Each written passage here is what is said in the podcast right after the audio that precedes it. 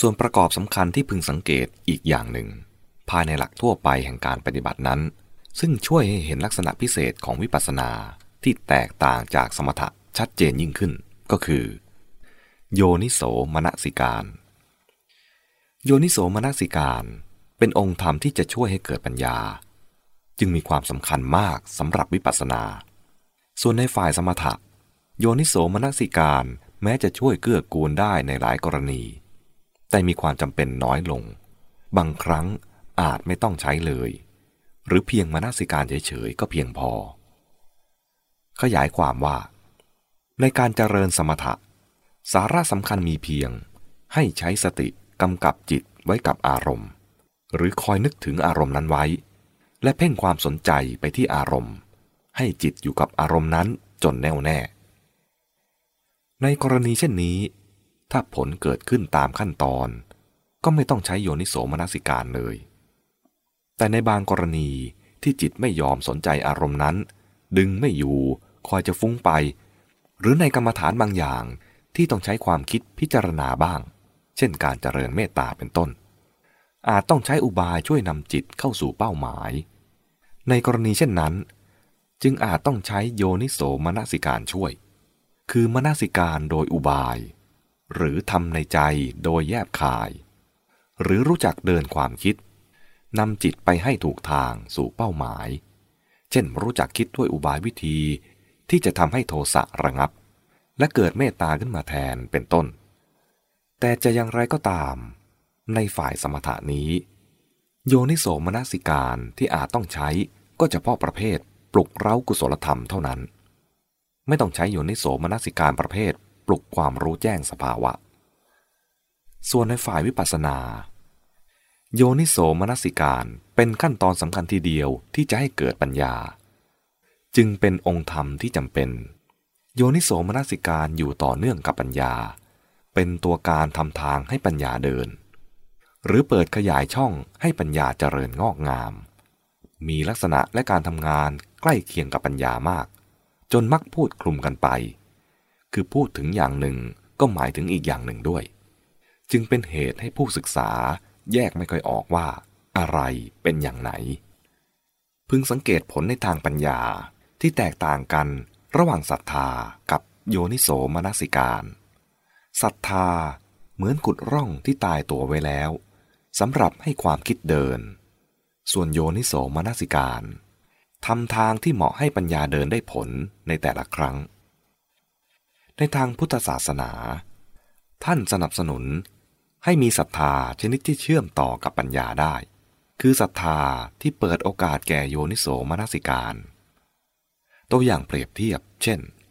ศรัทธาแบบขุดร่องตายตัวเชื่อว่า อะไรอะไรจะเป็นอย่างไรก็สุดแต่พรหมลิขิตบันดาล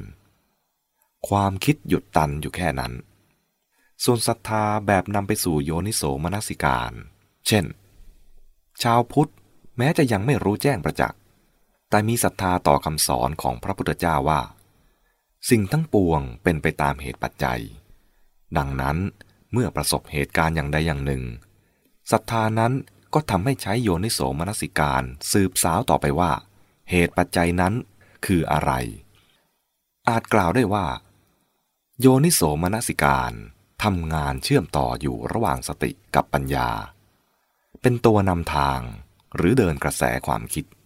ในลักษณะที่จะทำให้ปัญญาได้ทำงาน และทำงานได้ผล พูดอีกอย่างหนึ่งว่า เป็นตัวให้วิธีการแก่ปัญญา หรือเป็นอุบายวิธีของการใช้ปัญญาให้ได้ผล แต่ที่นักศึกษามักสับสนก็เพราะว่า ในการพูดทั่วไป เมื่อใช้คำว่าโยนิโสมนสิการ ก็หมายรวมทั้งการเสนออุบาย หรือวิธีแห่งการคิด ที่เป็นตัวโยนิโสมนสิการเอง และการใช้ปัญญาตามแนวทางหรือวิธีการนั้นด้วย หรือเมื่อพูดถึงปัญญาภาคปฏิบัติการสักอย่างหนึ่ง เช่นคำว่า ธรรมวิจัย ก็มักละไว้ให้เข้าใจเองว่า เป็นการใช้ปัญญาเฟ้นทำให้สำเร็จ ด้วยวิธีโยนิโสมนสิการอย่างใดอย่างหนึ่ง ถ้าจะพูดให้เห็นเหมือนเป็นลำดับก็จะเป็นดังนี้ เมื่อสติ ระลึกถึงสิ่งที่เกี่ยวข้องต้องใช้ต้องทำและเอาจิตกำกับไว้ที่สิ่งนั้นแล้ว